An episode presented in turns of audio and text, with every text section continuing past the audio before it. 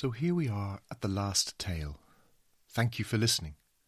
It's still never too late to add comments or ratings, and I can be contacted at leechris at talk21.com for castigation and online abuse. The assessment is for everyone who works in mental health services. We don't always get it right, but we keep trying. Someone has to. The assessment. Oh shit, another day. Same struggle, same demands, same outcomes. But you're on duty this morning, so you'd better get on with it. Hope Maria remembers you're dropping Jane off early. Remember last week? Oh, I didn't realize you'd be so early. I'm so sorry. It's not as if she wasn't being paid. And like dominoes, all the plans went down. Late for the train, late for the assessment, patient had gone out, police said they had no authority to stop him, and then your manager had yelled, and it had all been pretty unpleasant. So the timings have to work, don't they? Can't lie here any longer. Would love to lie here all day. Let the clouds drift slowly across the sky, doing their fluffy origami thing, and wandering thoughts and sweet fantasies and impossible dreams and warmth and sleep. But no. Up, a blute, dress, shout at Jane, kettle, cereal, juice, shout at Jane, panic, pull off her duvet, hassle, hassle, nag, nudge, cajole. There we are. Come on, you're seven now. You shouldn't need to be reminded. I know Maria is annoying, but it will only be for a while longer, and then you can get to school yourself, and everyone is going to be ten times happier. But right this minute, we have to leave. Hurry up. No, just put it in the sink. It's fine. We've got to go now. And okay, yes, you can go to Bal's house after school. That will be fine. But I'll have to tell Maria, and she'll have to tell Miss Berriford. I will help with the project. Of course I will. This weekend, all right?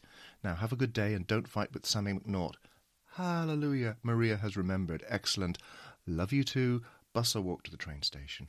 Walk and the bus will arrive. Stand and the bus will never come. So walk, slight run, plenty of time. I think it is ten past, isn't it?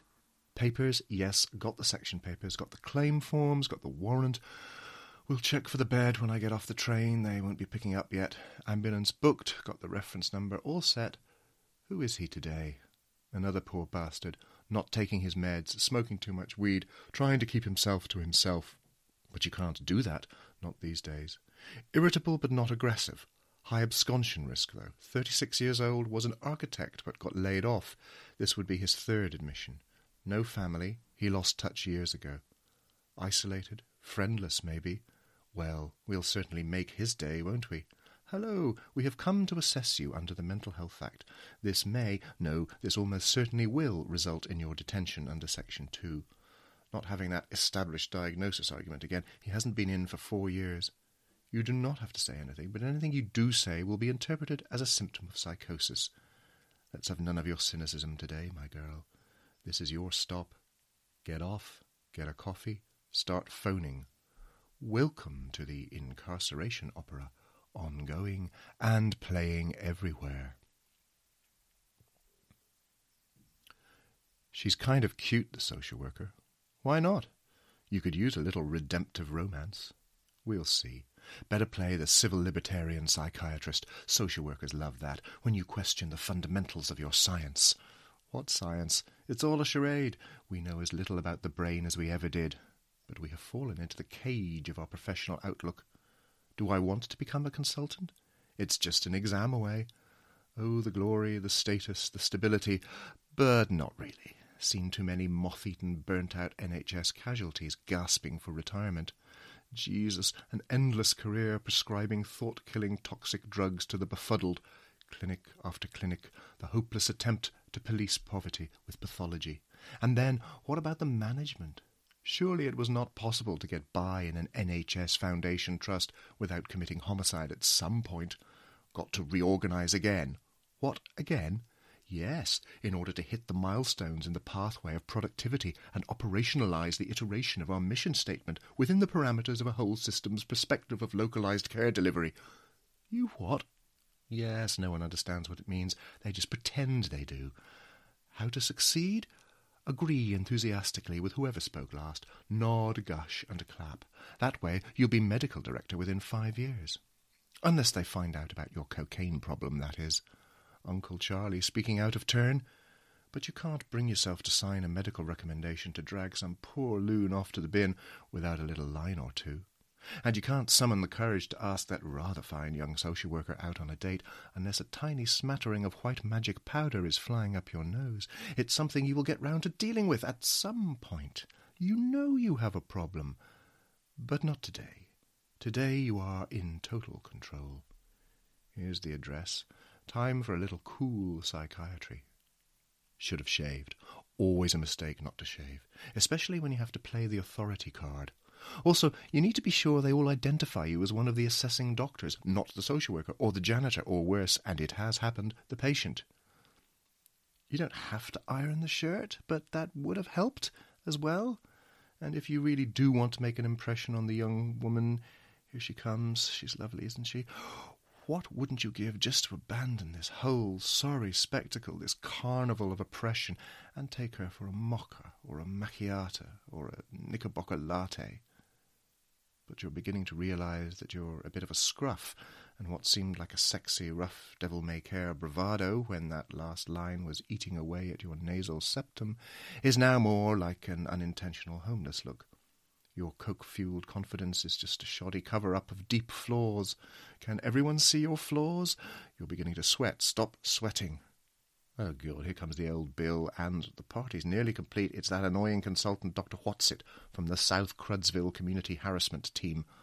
Although, shock, horror, a consultant has actually bothered to turn up for an assessment on her own patient, instead of claiming a study day to research dopamine levels in captive aardvarks, or whatever it is you're supposed to do with a research day, which is probably not supposed to be stocking up on supplies of cocaine.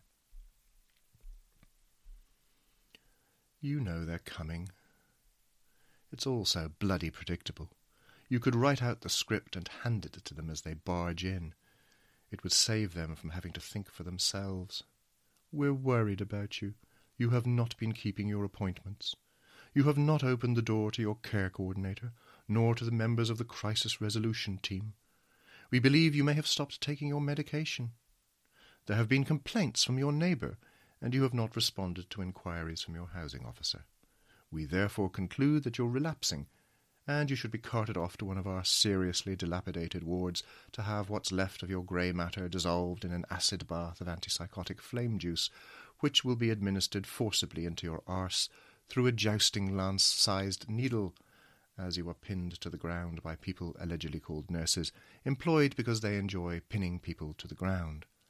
It's all in your best interests, please come quietly, or the police will put you in handcuffs and taser you and because they will not stop to listen to your rebuttal of their plan, you will rehearse it quietly now to yourself as you wait for the ghastly rap of fate at your door, otherwise known as an assessment under the Mental Health Act. You don't need to be worried about me, touching as it is. I have not been keeping my appointments, as I find them tedious, inconvenient, and unhelpful. My care coordinator is intellectually challenged and is incapable of advocating on my behalf. The Crisis Resolution Team is horribly misnamed, having never, as far as I can tell, resolved any crisis of any kind whatsoever. They should be called the Roaming Medication Enforcement Squad, as they have no interest in anything other than shoveling thought blocking poison into you. They're always late, and they have tiny attention spans. You're absolutely right. I have stopped taking my medication. It's killing me.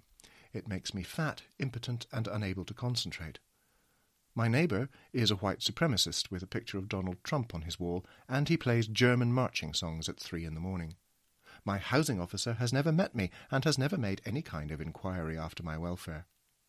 I do not require anything other than being left alone to unscramble my brain and recover from the torments inflicted upon me by the mental health system. Thank you and goodbye. Oh, one last thing. You all appear to be white, and I'm, well, how can I put it? Not. There may be some kind of pattern here. So, you realize far too late in the day that when you're sitting at the dining table with your two more or less adult children, and you endeavour to embark on a discussion about how the day has unfolded, you realize that you yourself are already drunk and they are stoned. So you are all addled and unhinged, and none of you will control your feelings, and it will end in another row, and it was supposed to be a nice relaxing meal for the family, and you even cooked them their favourite dish, and you never once complained about them both now being vegans. You are understanding because that is your profession. You listen to people, you probe and uncover and absorb their pain day in and day out because you are a consultant psychiatrist. But here, in your home life, in your private domain, you are exposed as the fraud you are. No, that's too harsh. You are not a fraud. You are successful, estimable, respected. You are simply unable to deploy in the domestic sphere the sensitivity and judgment that you demonstrate in your working environment. And this is because. Families, my dear, families. And you're on your own and your children have different perspectives, totally alternative worldviews. They inhabit another paradigm. It's unbearable. It's how things have worked out. You don't want to live on your own, and you don't want to live with them. So how do you cope? Well, apart from drinking too much, obviously, you throw yourself into your work.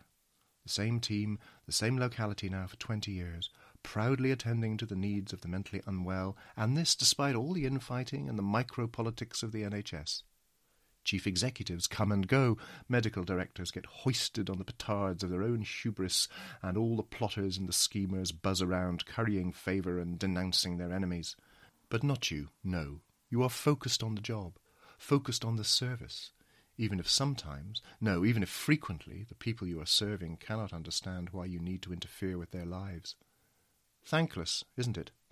A bit like being a parent. You hate saying or even thinking that it's all for your own good, but so often that is simply the case. And here we are again, mopping up at the scene of another psychiatric relapse. Very high functioning when well, but stopped his meds, and now the storm of psychosis is brewing within, and we need to get him to hospital.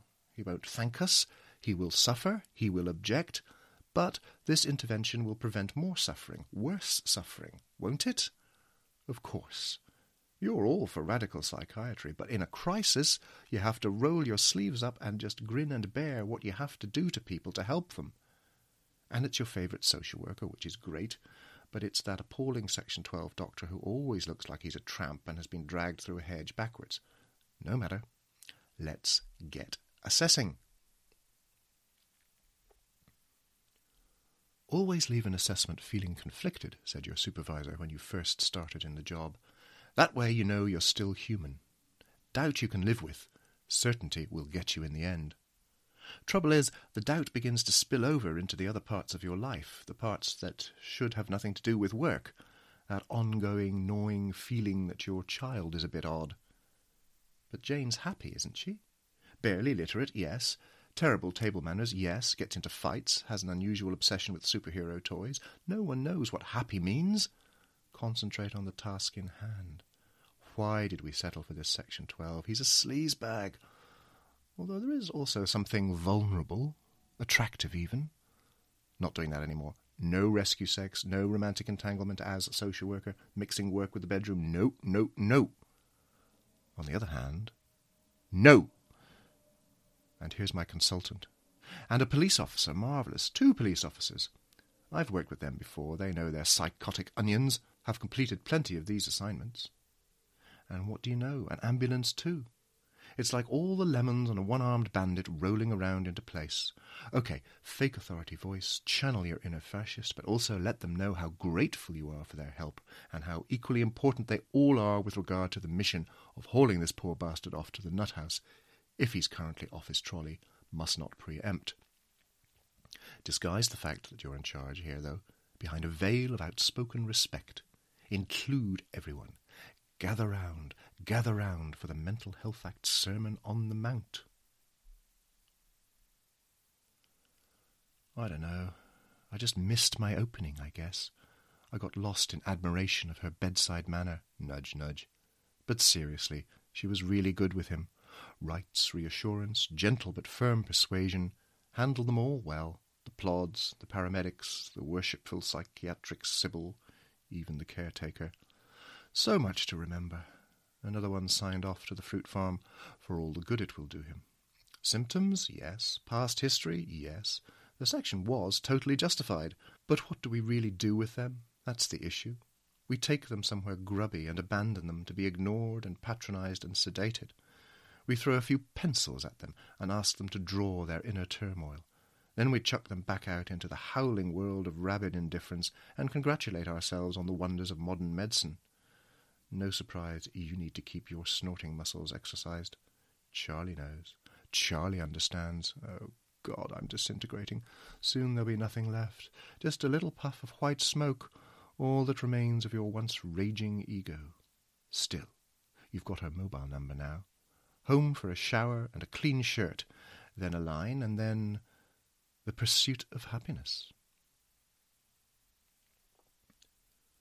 Of course I opened the door. If you don't open the door, they will kick it in. The police will kick it in.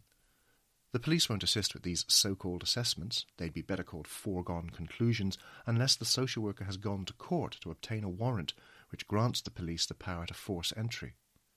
These warrants are handed out like sweeties by magistrates based on the evidence of the social worker who attends the court, who is not necessarily the same social worker who attends the assessment, and who may never have met the person whose door is to be kicked in. The odds are stacked against the patient from the off. To protect my door, I let them in. If I had decided to be absent, they might well have broken the lock anyway, and then my flat would have been at risk. I let them in, and I let them talk to me. I have learned not to be angry or outraged because anything you do say and the manner in which you say it is used as evidence against you. If you enter into an argument and try to refute what they say, then that is simply proof that you are irritable, agitated, and deluded. If you remain silent, it implies that you are so caught up in the private world of psychosis that you can't engage. I tell them I disagree with their hypothesis that I am unwell. They conclude that whatever I say, I am indeed unwell, and tell me I am now detained. I trudge to my bedroom to pack my bags, and the police officer tells me to hurry up. I am now entering a world that knows not dignity. I am escorted to the waiting ambulance, I am perfectly healthy, and the ceremony of my confinement begins. I will have to perform many acts of supplication in the court of psychiatry now before I am freed. And worst of all, I will have to let the chemicals flow, let them overwhelm me with their suffocating paralysis. My mind will be deep frozen, I will be utterly incapable of rebellion. It is enough, I comment wryly to the inevitably all white assessment team as they bundle me into the waiting vehicle, to drive you mad.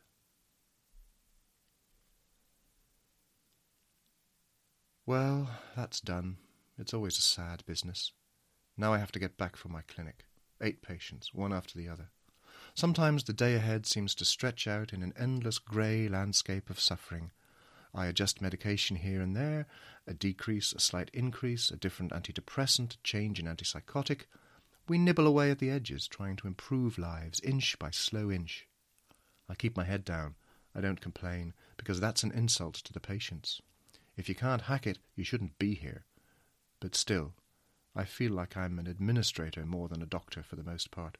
Shuffling papers, typing away at the keyboard, managing the madness as well as I can though it's not long before my thoughts turn to the evening ahead that lies waiting somehow beyond this gloomy desert of the real. My children, what am I going to do with them? How can we find an accommodation between us that will not ignite into acrimony and recrimination? My account as a parent is laid out on the dining room table, exposed every night for comment. Could we not be done with our partial histories and agree a truce? Map a gentle way forward that doesn't ask too much of any of us. The itch for a glass of wine creeps across me. We'll muddle through, I suppose, and with a little luck, the wine light and the sickly sweet clouds of skunk will not prevent our navigating a path forward. I walk away from the site of the assessment towards the team base. We have perpetrated once more our kindly violence against autonomy. Everyone has the best of intentions. That's the trouble with the world. Its despair is arranged in good faith.